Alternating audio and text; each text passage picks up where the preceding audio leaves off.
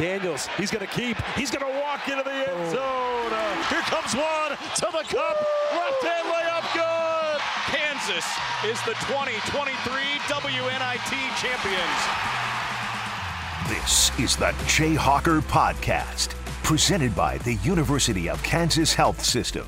What's up, Jayhawk Nation? This is Greg Gurley and Wayne Simien here for another edition of the Jayhawker Podcast, brought to you by the University of Kansas Health System and the downtown Hilton President Hotel. Wayne and I are excited to welcome our first guest. We've been trying to corral this guy, one of the most popular guys in Lawrence.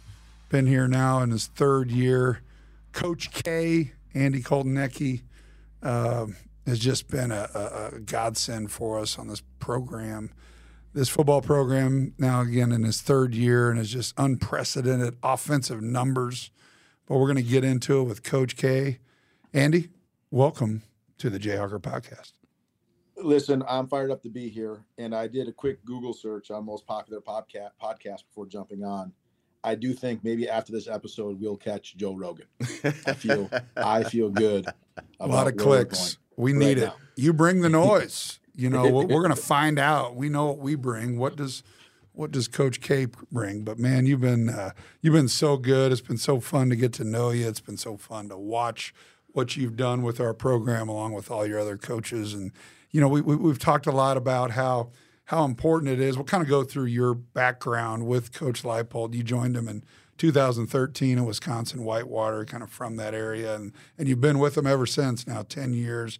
You followed them to Buffalo, and then like most of the staff at Buffalo, you followed them to Kansas, got your big shot, and man, have you guys been great. So, uh, talk a little bit about your journey with, with Coach Leipold. Well, we met. So uh, I was the offensive coordinator at University of Wisconsin River Falls, and if um, I'm sure many of our listeners are Chiefs fans, uh, Wisconsin River Falls was the summer home for the Kansas City Chiefs for many years, and so that's where I played college football. Anyway, I had left after I got done playing and started my coaching career, and went back there as the offensive coordinator. And during that time, that's when Coach uh, Leipold got the head job at Wisconsin Whitewater. So we actually got to know each other, coaching against each other uh, in the in the Wisconsin um, uh, league up there, the state league for football um, develop the relationship like you do a lot of times when you're coaching in a conference. You know, the, the, the coaching world in every sport is pretty small. And uh, we actually had our very first conversation on a bus. I sat down next to him and his wife on a shuttle bus from, oh, where was it? It was, it was Nashville. We were going down to the Opryland. That's where the national convention was.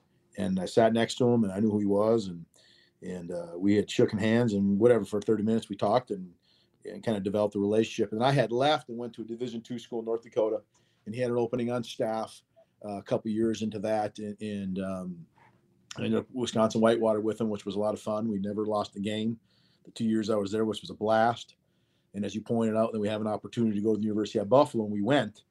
And um, as you as you noted, you know, it's our 11th year together, which in this profession is a long time. Um, but we, we we've been able to stay both professionally and personally stimulated along the way because you're making these moves, you're making this this jump up, if you will, every time. Um, you know, after about four years, when we were at Buffalo, and we had a, a 10 win season, which you know, pretty pretty unprecedented there.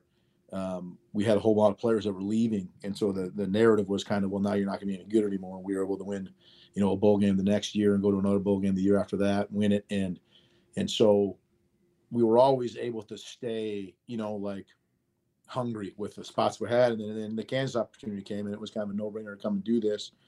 And um, you know, we're we've enjoyed Lawrence a lot, as you commented, Greg, about just getting to know the people around here.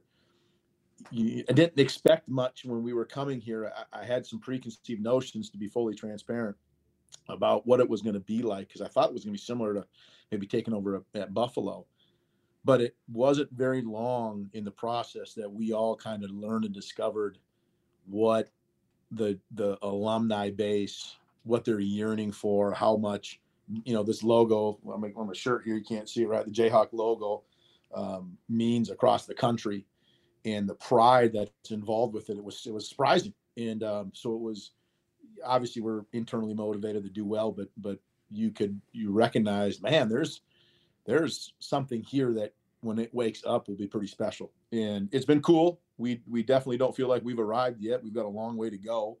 Um, trying to get better every day, but it's been neat to kind of bring, you know, wake up the echoes, if you will, right, of, of, Jayhawk football and and and this the Jayhawk alumni nation and, and the fans and when the booth gets going.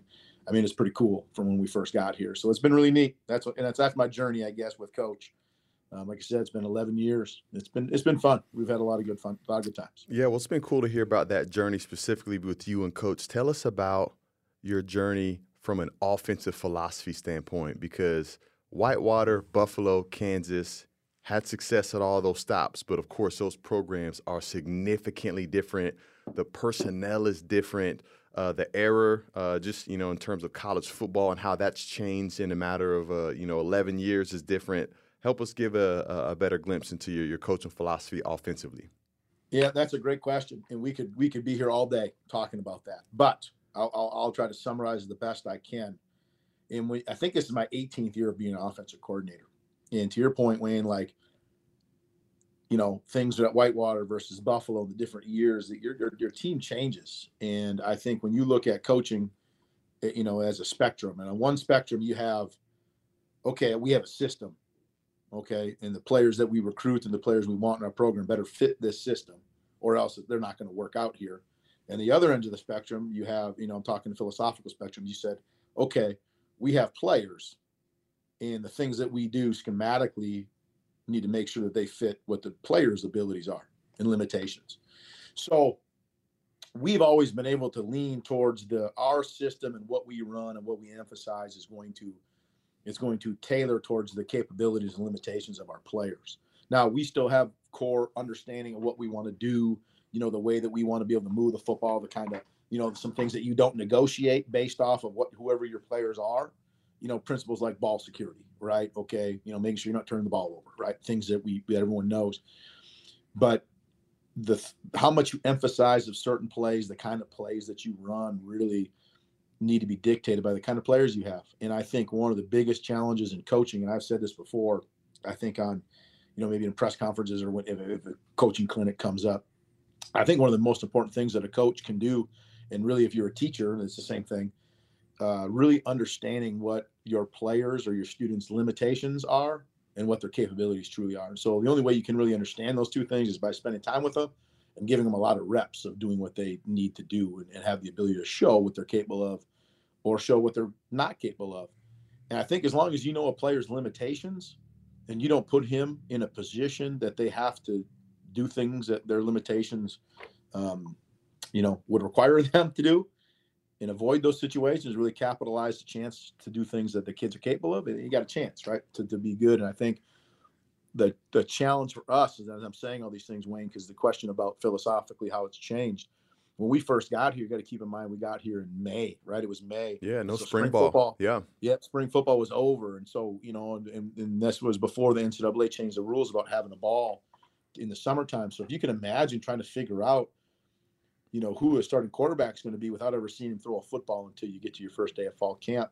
And, you know, that was one of the challenges unique to here is, it, is you, need, you had, in a hurry, we had to figure out what the capabilities and limitations of the players were you know, you, you watch film and you try to do all that sort of stuff, but you really never know until you're in the weeds with the kids. So um, the philosophy has always grown. It, it, it, grows. Heck, week to week, it changes. It's an evolving thing. And I, I always say our playbook is a living document, mm. right? Because because it needs to. I mean, the same principles were there. You know, again, 17 years ago when I was coordinating for the first time. There's some things there, but I mean, it's it's evolved um, through all through all the years, and it has to. Right? It's just, just that's just competitive athletics. Well, you, you talk about evolving and, and, personnel and system and philosophies. You know, you, you go into the season with a Heisman hopeful and Jalon Daniels, and and doesn't play in the first game, plays in those next three games, and then you're kind of met with adversity to where you don't have them against Texas. You throw Jason Bean in there. How nice is it to have such a great backup? And then you look at the numbers. You know, against Central Florida, he doesn't throw it much. You just ran it down their throats. 399 yards rushing. So Oklahoma State's looking at you like, okay, they're going to try to run it. And what does he do? 410 passing yards against Oklahoma State. So just talk about the luxury of having such a, a, a good backup in Jason Bean. Well, it's a huge deal. Um, and, I, and I've always contested, you know, with people, I said, how many people have the luxury of having two guys who started in one Power Five football games on their roster at the quarterback position? And we went into the season doing that, and Jason made, um, you know, a, a, in a world where the grass is always greener, in the world of hey, you know what I mean, time to move on. Jason decided to stay and, and wanted to help this football team. And, and I think if you were to ask him, you know, to, to believe in what we're doing and wanting to be part of the change, um, knowing that his opportunity would would would and could come in the way that we are multiple in offense and how the, the different ways that we could use him. Um, and then gets in this situation where he's starting, you know, half the games right now and uh, playing pretty decent, you know. And um, I, I, think uh, it's a luxury that most teams would want to have.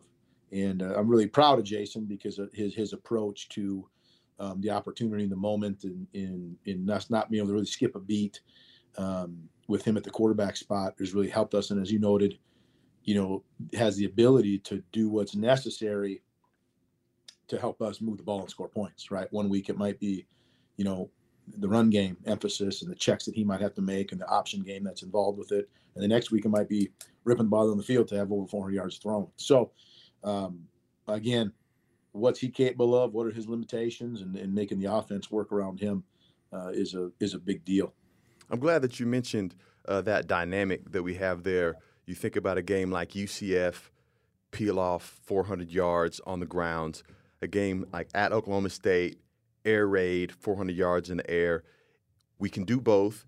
Is that more of a game plan that you see opponent by opponent? Is it feel like, hey man, we got some guys that have a good rhythm. Let's keep going.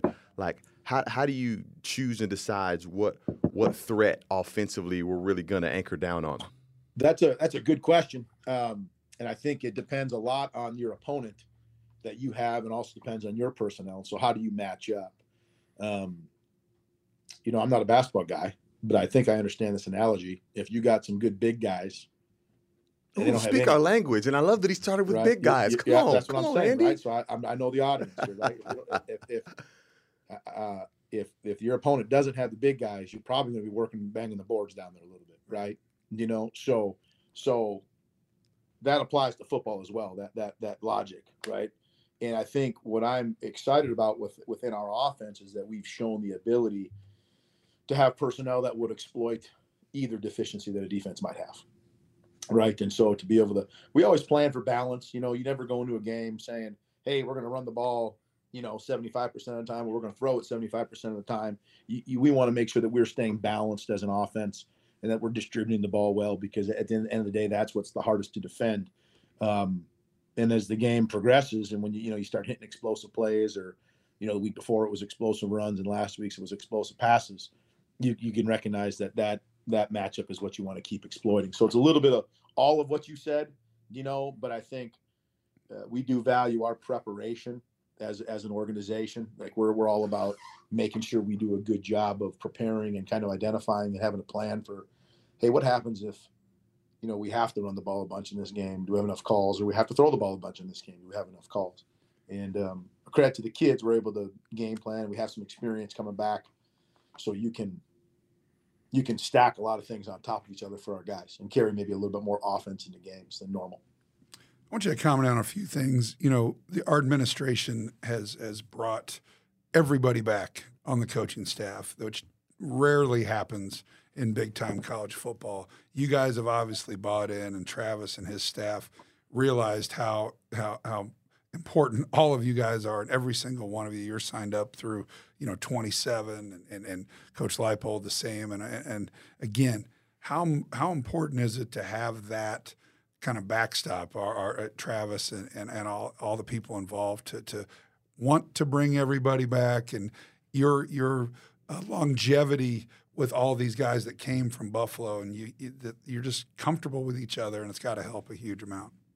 Yeah, I, I think you know, your point, when an administration recognizes the importance of what we're doing, and and, and again, value again, I'm, I'm talking to me and I know the other staff, but values you as an individual and collectively as a staff. It, it's it, one, it's humbling, right? But it's also motivating because you recognize, yeah, there, there's like we kind of commented we first got here. There's a lot going on here. There's a, there's a whole state and, a, and an alumni base that's one of the strongest in the country that is that that's yearning for us to continue to succeed and, and, and move the needle forward.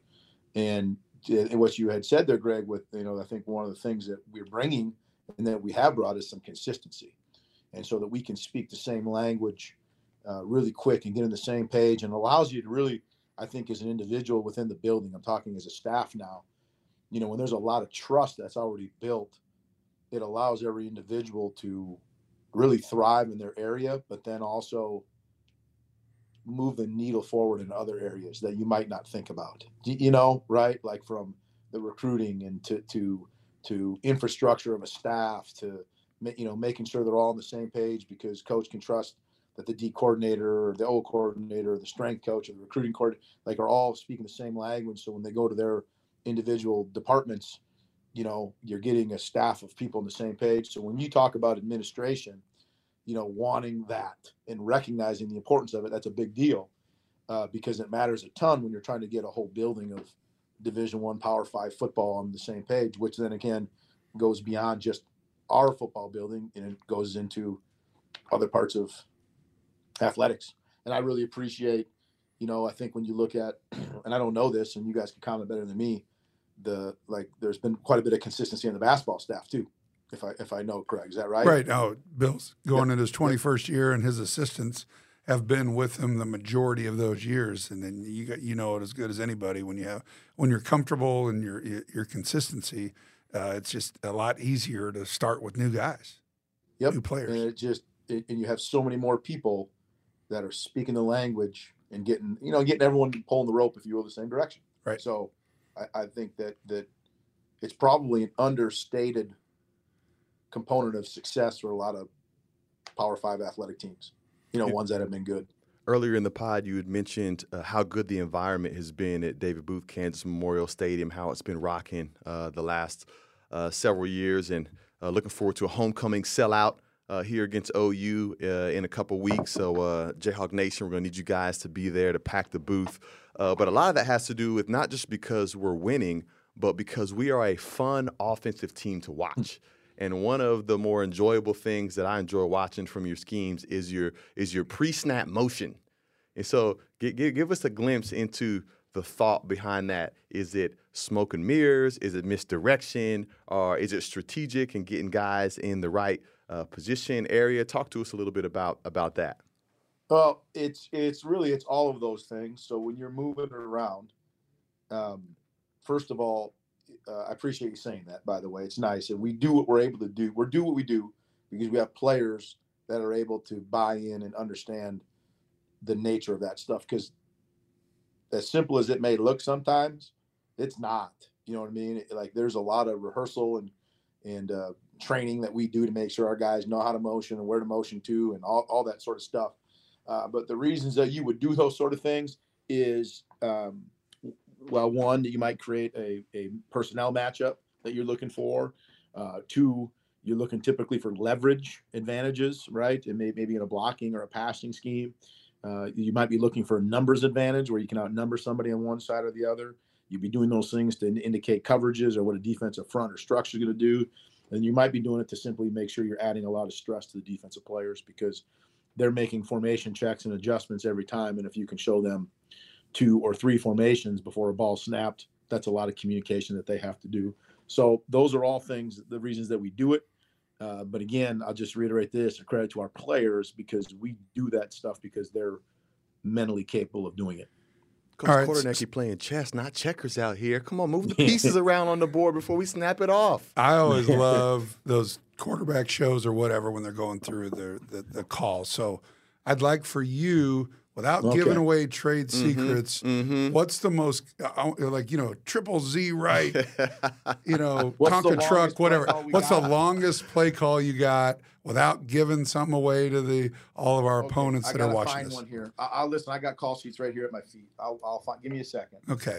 I got to do one that's older. I got to do one that's. And then we're going to need you to uh, uh, explain it to us. Yeah, because Uh, we're gonna that- we're, we're gonna find out why we play basketball and not and not football. 'Cause- of Okay, these- so 'Cause if you watch- a couple years ago. If you watch Bill do it or whatever, his plays are like Nose, nose, cheek. ear, cheek.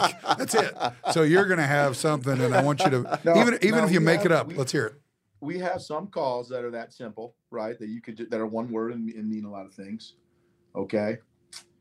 And I'm I'm I'm trying to find a good one here for you that's not going to spill any beans. That if maybe some an opponent or somebody was watching, that they might um, steal something from it. Just so the public knows, you're in the headset talking to Jason, correct? No.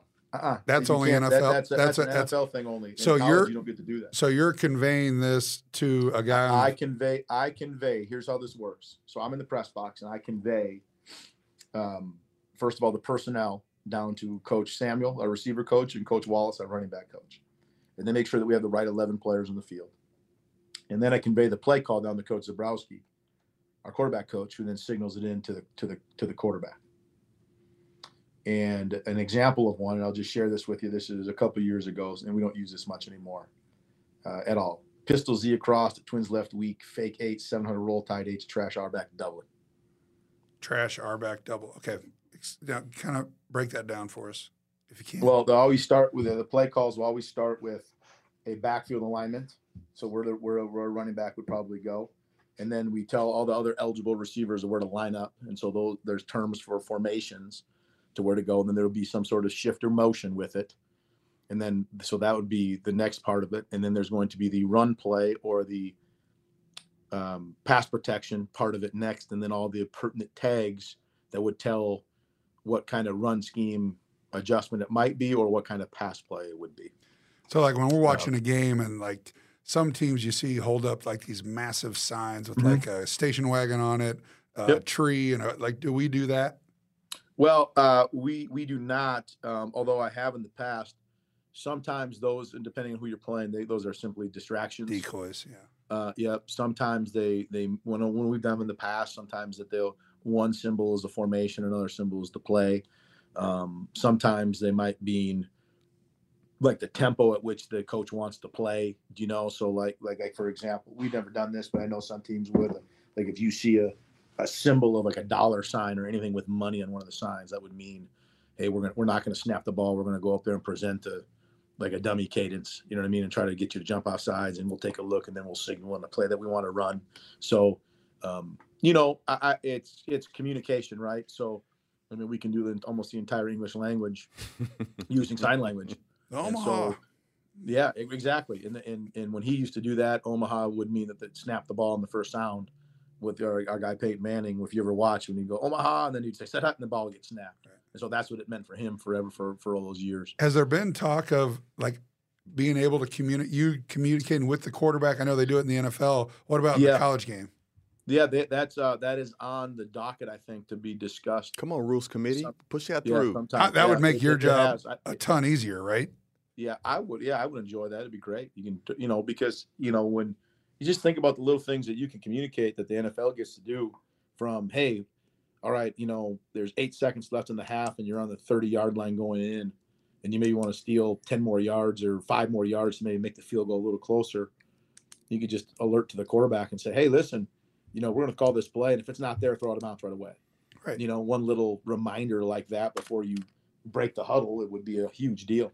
So um, that's, uh, I think it'd be great, but who knows, right? In today's technology world, though, it wouldn't be that difficult. It'd be a right. Oh, that'd be be falling a bit easy. Right. Heck, I just saw a commercial. I was watching one of the games the other day. Um, oh, I forget the university. I think it's Gallaudet University, and and and they're they um, uh, it's a school for for the deaf and hard of hearing, and they and they have the ability. to have a little. The helmet has a little uh, a little chip in there, so you can see the play, and all the kids can see it, and it's a it's sent in that way. Yeah. yeah. Obviously, on Me- the offense, our skill guys get the bulk of the credit for, you know, big time plays and getting it into the touchdown. Hey, tell us a little bit about the fellas in the trenches, the big fellas. Yeah, Brag on the- the big fellas. Tell us about Novitsky, Puni, and the type of job they've done, and if I, if I remember correctly, I've seen a, a broadcast or two where, where they've highlighted those guys and they, they talk Yeah. about them working in symphony and, and, and unison and just harmony. Tell us about the job they've done this season. Well, I, would tell you if you want a really good glimpse into what a football team is like, you could look at their evalu- evaluate and look at their offensive line and how they handle themselves. Um, that, in my mind, is the most important position group. Um, we set up and organize what we do offensively based off of their capabilities first and foremost, and then the quarterback second. Um, because you can do whatever you want in the backfield, but if your O line's not able to handle it, then it's not going to be any good. So, um, a credit to those guys. They have done a fantastic job all year of being on the same page. Uh, from our center, Mike Novitsky, to the left guard, Armaj, and then the left tackle, and Puni, and right guard, um, Michael Ford and Kobe Baines has been rotating in the right tackle. Cabeldue those six guys have played a pretty significant amount of snaps for us up front, and then they're on the same page. And that's hard, you know what I mean, to, to take those five guys and make sure that they know the blocking schemes and where we're going. And we always say it really doesn't matter what we do; it just matters that we're all on the same page and and they're able to communicate and work together. And so when you use, you know, they're, orchestrated in in, in a in almost a symphony like manner, you know, the way they play together. It's it's it's artwork to me. I think it's it's incredibly important for our, the success of our football team. How we play in the box on both sides of the ball. Well, contrary to popular belief, you- you're on a bye week, and sometimes the NBA All Star, we see guys go on the Bahamas or Travis Kelce's at Saturday Night Live after they played last Thursday. That that's What- where I'm going. Bahamas. the Bahamas. So what we were talking before the, the we turned on here, and you- your your quote unquote bye week is not an off week. I mean, you're in the office. You guys will be practicing. Kind of take us through the next 10, 12 days before homecoming when we play Oklahoma. Yeah, so uh, we're, we're- we're practicing this week, you know, and there's a balancing act of making sure that you continue to develop the players that are playing. You want to take some time to develop the guys maybe who haven't played as much, and so you're spending more attention with them. You want to make sure guys are getting healthy, um, which is occurring. And, and, I, and I, we had just met this morning as an offensive unit, and I said, you know, our, our objectives in the bye week here are one to do some good self scout, you know, evaluating of what you know we're doing well, what we can need to do better at, you know, maybe from a coaching or a technique standpoint. And then you're going to spend some time uh, introduction to Oklahoma. Um, although you don't want to spend too much time on that because that's a long time between you know now and next and next Saturday kickoff. And then I said that it's a challenges for self discovery this week for everybody. So we have a cut up for all of our players of every play that they've wa- they they've played, and they're going to watch it and they're going to get back and say, here's a couple things I need to get better at. Here's a couple things I'm doing well. Um, so that's going to happen all theirs this week, and then the, and then the rest of the most of the staff will be out Thursday and Friday and Saturday recruiting. We'll come back and practice uh, Sunday, and then you know the next week, and then we're going to go Tuesday, Wednesday, Thursday, Friday, Saturday, and we're we're on it. Big homecoming game, eleven o'clock kickoff. Should be rocking and rolling. We'll get you out of here with this, Coach. What is or has been your favorite offensive play? Not not play call, but play that's actually manifested this year. You know, I think about This uh, year? Luke, Luke Grimm's amazing catch uh, against Illinois before we went into halftime. Of course, you know Neil Hishaw had some big gashes. Personally, I thought that uh, Mason Fairchild's two catches uh, this last weekend were pretty impressive because even though he he is a great athlete, but he he's not going to blaze past anyone, and it was amazing how he just walked past the defense uh, for those two big catches right right up the seam. So, what, what's been your favorite offensive play that's manifested up until this point? That is a hard question to answer. That's basically saying which of your children. Okay like and you can't answer that publicly you know even though inside you might have a real answer but you can't ever share that outside you know? Uh any one of them that have worked. I, I like all of them. I uh, am am passionate about what what we do here and i appreciate good uh, good football. And so when when when they execute kind of exactly like we want and although all the examples you gave are ones that would come top of mind too um, are, are are good you know, and they're fun as a teacher and a coach and say, hey, listen, when we line up and do this, if you do just this, they're going to react like this, and this is what's going to happen. And that's rewarding when you can, you know what I mean? Like you can say, hey, listen, this is how it's going to work, and it works out that way, and uh, everyone's pretty happy. But I can't pick one, Wayne. I can't. I'm sorry. That's a bad answer. I know. But if it's a touchdown, I'm usually happy. well, our guest today has been Coach K, a future politician. With that answer, that was That's a know father answer. that. I get It It was that. a I- I- father I, I, did not know that it I was, love it all was my that near and dear to him. So I I, I get it. I get it. That's fair. I, we'll, we'll, we'll allow Yeah, that like because you he gave the like father when Devin analogy. Scores, I'm happy when when Daniel scores. I'm I- happy when Grimm scores. I'm happy when Mason I- scores. You know, I get Like- it. I mean, yeah. I mean, we're both I right. can't- You're going to be a good politician. You're a great offensive coordinator. We're not arguing with you. That was the right answer. We all got kids, and it was a great analogy. I, I would, I, I might tell you, but I, I'm not going to say it on this deal. But hey, man, I appreciate your time, and I know it's a busy week on again your quote unquote bye week, but you're going to be on Yeah. the road. Spend some time with your family this weekend, I hope, and uh, get back on the gridiron next Saturday. And like you said, I mean, you're, you and your coaches and you know the kids get so much more out of it when that booth is packed. And and, Oh, and you know you that first year was tough. I mean, Yep. you, you didn't have a spring practice. You, you- you had to go in uh, kind of blind, and sometimes the crowds were were bad. And then, but that second year, starting out five and zero, had to have just been so fun, and right back at it again at five and two after the loss last week. But so many good things more than halfway through the year, and just excited about the finish. We are too, man. We're fired up to to to, to finish the season out the right way. You're absolutely right. Let's pack that booth, man, on uh, next Saturday. It'll be rocking. All right, man. I appreciate your time, and I look forward to seeing you again. One of the really, really good guys in the Kansas Athletic Department, Coach K. Appreciate it. I appreciate you guys. You're the best. Rock chalk. Rock chalk. Well, this is the Jayhawker Podcast brought to you by the University of Kansas Health Systems and the President Hilton Hotel, downtown Kansas City. Downtown by the Power and Light T Mobile Center, Wichita State game December 30th. Concerts, Big 12 tournament.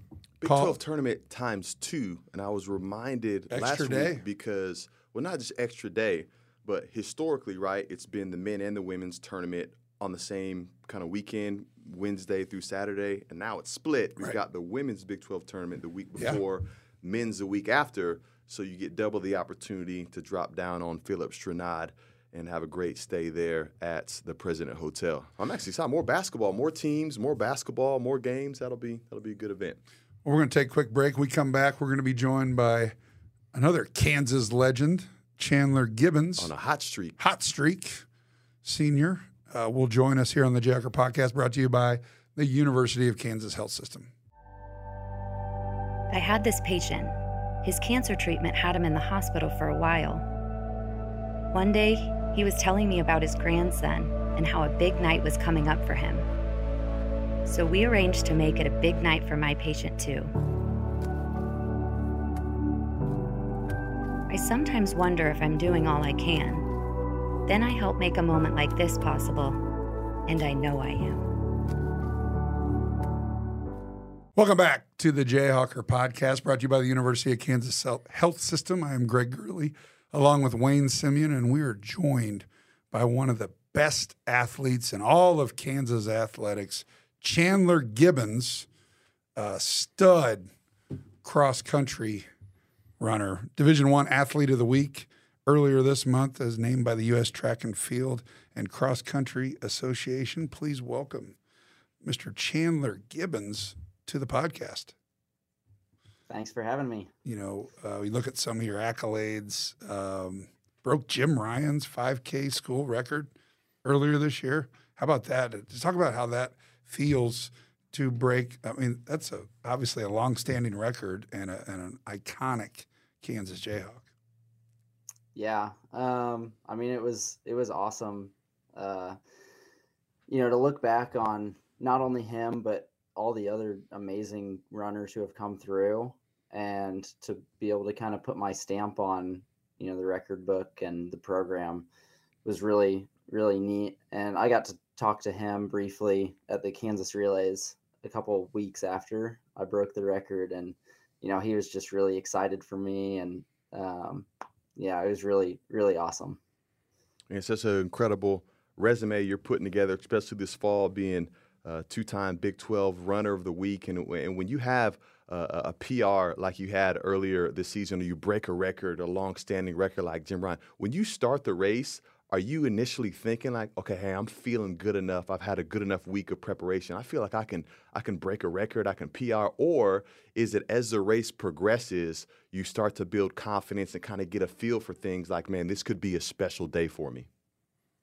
Yeah.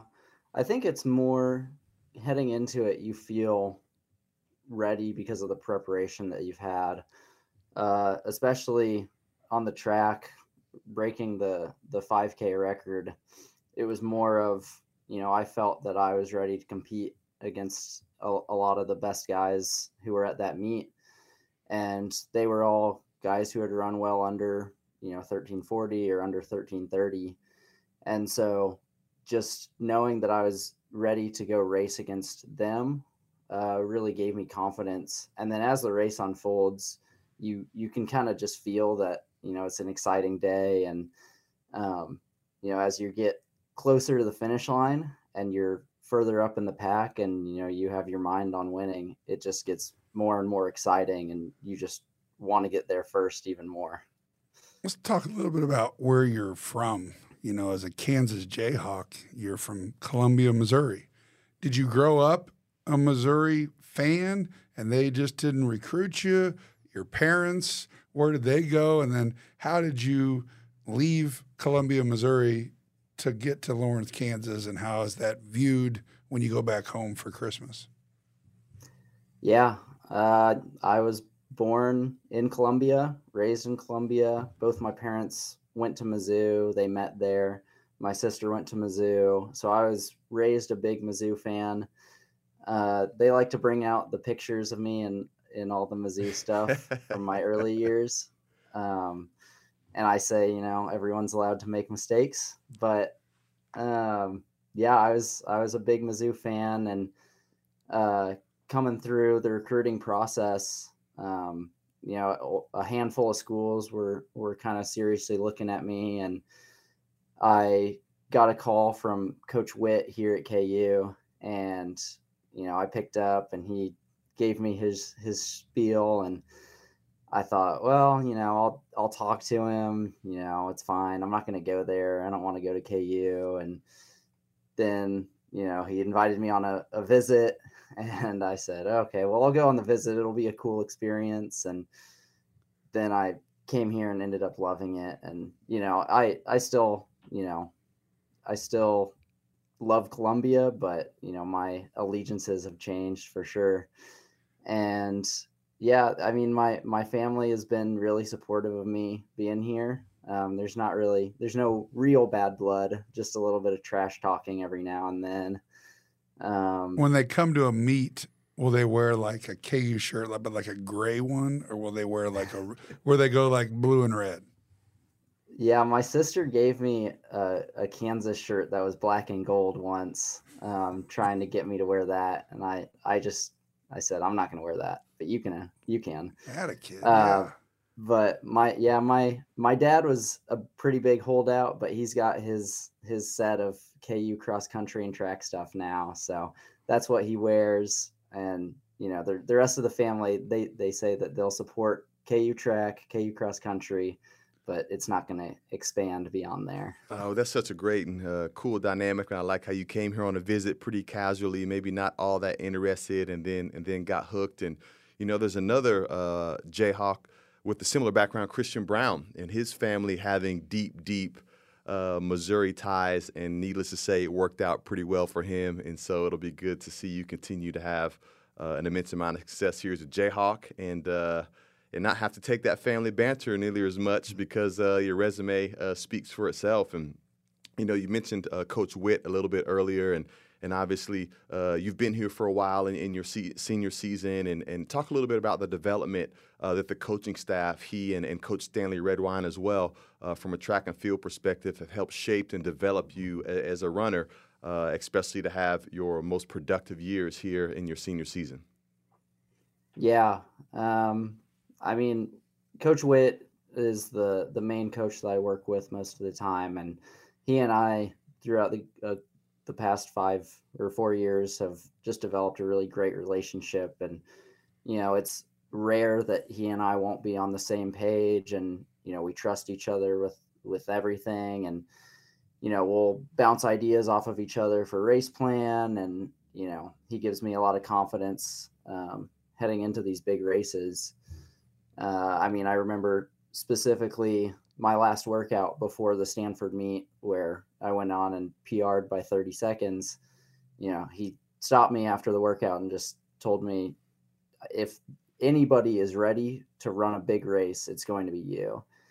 And you know he's just great about giving me that confidence and you know helping me to to see myself being successful and coach redwine is the same way um, you know he's he's always you know pushing us and excited you know for us when we're successful and uh you know he's willing to to say stuff if we're uns- we're not successful so um, both of them have, have been great and just from a technical side you know you see the the changes in my performances over the last four years. You know, you see how much it's it's paying off being under them and getting coached by them. You know, they know what they're doing, and so I really couldn't be more grateful to have ended up with them and and two guys who really know what they're doing. For the novice track and field and cross country guy like myself and probably some of our listeners, take us through what the season is like in the fall and as you move forward. Yeah, so uh, we started off the fall. Uh, I didn't race the first couple of meets just because my season in the spring had run a little bit later than some of the other guys on the team. And uh, I just felt like I needed a little bit more time to get fully into shape and ready to race. Um, I guess there's there's a difference between being able to to race and just being able to run fast um, you know, just adding that competitive aspect of of running. And so I I held out and then opened up my my season a couple weeks ago at Notre Dame, and um, really got to to compete, which was the big thing. Um, and then moving forward, um, we we just had a meet last weekend, the pre-national invitation out in Virginia, and that's kind of it for the regular season. And we'll start going into the postseason meets now and go race uh, up in Ames for the conference championships, which should be a lot of fun. Um, there's a lot of really good teams in the Big 12. Um, Oklahoma State, Iowa State, BYU, and uh, Texas are all really strong teams. And so getting the chance to race against them, you know, in, in the conference championship is a lot of fun. And then we'll head on to to regionals where you know you qualify for nationals out of there. And nationals is one meet out in virginia um, in the middle of november. How does your mindset change uh, as it transitions from i guess quote unquote the, the regular season and now you're getting into kind of some postseason uh, big 12 national type meets? Is this something that hey i want to enter into this uh, feeling really free and relaxed, or or do you come uh, with a, an extra edge of competitiveness or focus? What, how, how does that change as you progress uh, later into the cross country season? Uh, I would say it definitely. You know, you you have a different edge going into, you know, this next meet, especially. Um, you know, my my big my big shift that I had last spring was following the indoor track indoor conference championships, I was you know really disappointed with my performance, and I I said to myself that I didn't want to finish you know behind anyone in the next conference championships, and so that's what I set out to do, and that's that was what I accomplished. And so you know having that same focus right now heading into this meet is has been kind of my goal to just think about you know what I'm going to do to win this next meet, win this next race, and then you know, after that, it's it's one week at a time and go out and you know accomplish the job at at regionals and you know book my ticket, and then from there, it's you know the ultimate level of focus where you know that's that's the the pinnacle of the season. That's the last race. And so you you want to go out and do what you can at nationals. So yeah you mentioned the fall then into the spring and kind of talk about personally like what your major is you're you going to graduate in the springtime, and then what what does the future hold for Chandler Gibbens? Yeah, so I graduated last spring um, in, with a double major in political science and accounting.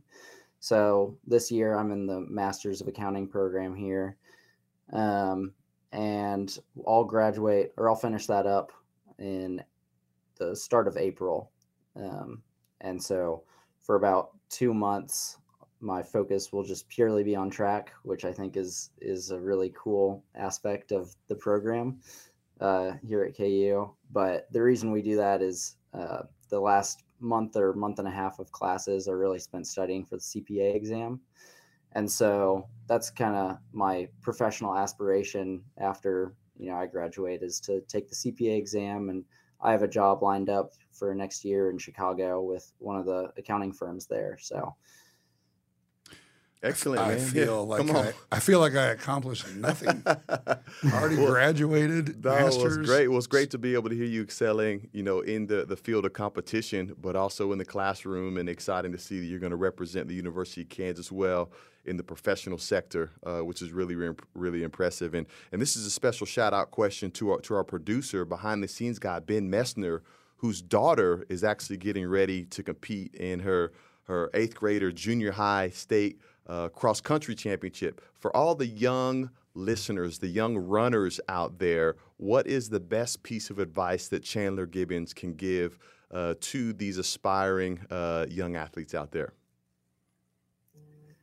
I mean, the the thing is, there's a lot of a lot of tips and tricks that people can try and give, but really, it just boils down to how consistent you are, and you know how how willing you are to be disciplined and get your work done. Um, you know, there's the the really interesting thing about you know cross country and track is there's not some little technique thing that you can learn where it's you know that it's gonna cut minutes off of your time or anything you know there's there's tips and tricks with a lot of other sports where you know someone who's maybe an amateur or you know just getting started can can make a big improvement but really the biggest thing is you know showing up and getting your work done uh, every day and being you know dedicated enough to see every day as an opportunity to get better. Um, you know there's there's a ton of, of small things that can add up uh, across your day where you know if you're not getting your sleep that you need to get you're not getting your recovery done um, whether that's rolling out you're doing Normatec you're taking an ice bath you're you know doing anything that that might facilitate recovery for you. And then you know the biggest thing is getting your run in every day. And you know I, I said it a second ago just seeing every every day as an opportunity to go get better because you know that's that's all you can do. Um all the only way you can look at it is you know how am i going to continue to improve myself? Um it's a very individually driven sport. So you you really have to see it as what can what can i do for myself and therefore it's going to help the team because they're going to have an individual who's stronger That's great advice, and it's that way in every sport. It's it's repetition, right? And you just said, hey, just Yeah. have a have a plan and stick to it every day, and, Consistency, and repeat, discipline. wash, rinse, repeat, right? Yeah and yeah when i say you know there's other there's other tips and tricks in other sports that's not to undermine anything that Sure. you know anyone else does because every everyone at this level is going to say you know you got to show up every day Right. um i just think it's it's really unique that that running is you know there's there's really one thing that you can do to get better and it's it's running Right. And I'm looking back to our producer, Ben, gave it a thumbs up on that nice commentary and words of advice. And, and we're going to expect a big performance out of his daughter this mm-hmm. weekend. And then we'll pass the information along to you because you might have coaching in your future, depending on how, how she does. yeah how about that well, Well, Chandler, good, we good luck to her this weekend Well, Chandler, we appreciate your time. Wish you nothing but the best the rest of the way in the fall, into the spring, getting his master's in accounting. I mean, guy's a hustler. No time to sleep. Maybe could run for president too with the double major um, There you- There you go. But again, hey, appreciate us getting a, a tiger out of tiger country, turning them into a lifelong Jayhawk. Now your goal should be go back to Columbia and do a little more conversions. get, get, get, get some more people to see the light, get rid of that horrible combination of black and gold, teach them how to actually spell their state correctly. There's no Z in Missouri, but they don't they don't even spell their state correct. So continue to do the work wearing a red shirt, a blue shirt, go back to Columbia Thanksgiving, Christmas, and and spread the word and rock chalk. You know I will. All right, that was Chandler Gibbens, uh, your Division One track athlete of the week, breaking Jim Ryun's record, all kinds of accolades, and there's only more to come. Just getting started. Just get Uh, started. I uh, my personal cross country story was brief. Uh, in order to get into shape at Shawnee Mission South for freshman basketball, yeah, how'd that work out for you? I joined the cross country team. First day, they're like, "All right, let's go do a warm up, two and a half miles, Shawnee Mission South, like basically run a circle around down down Nall to 103rd and back up uh, Lamar or whatever." And I was like, "What? This is a two and a half mile warm up?"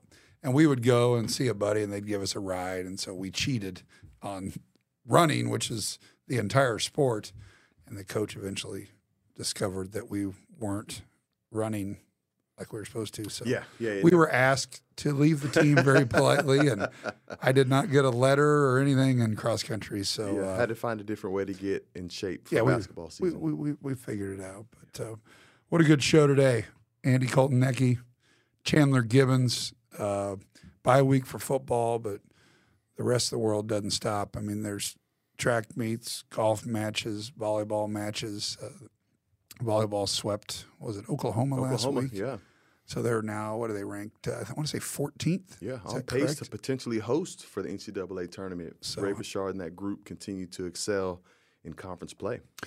Basketball, not a lot going on. Kind of the dog days of practice. Had late night a couple weeks ago that went average to below average. Dog days with the side of number one preseason ranking, with the side of preseason Big 12 Player of the Year, and a couple other names mentioned in there. So I guess if you call that a, a side in the, the preseason of Kansas basketball, that's that's pretty decent. Some I know, I know a lot of other programs would get pretty excited about that. But if you want to gloss over it, okay. Okay, well, I appreciate you calling me out. Uh, you and I were present yesterday for the.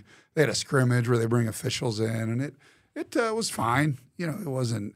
Uh, it was this. You know, it was kind of coincidence with the preseason number one. Fran Fraschilla's there. We got we got all these different NBA guys there, and and uh, you know, it was good. I wouldn't say you know I go one way or another, but obviously uh, uh, things to improve on. But uh, preseason number one, you can't do much better than that, right? Yeah, yeah, and it's early, and a, a lot of times what that does is is heap an enormous amount of expectation, not just on the season outcome, but on practice leading up to it, and so uh, rightfully so, it kind of leads coaching to sometimes cracking a heavier whip on those guys just to make sure that maybe they don't feel themselves a little bit or, or read their own press or buy into those type of things. Uh, keep keep them hungry and keep them working.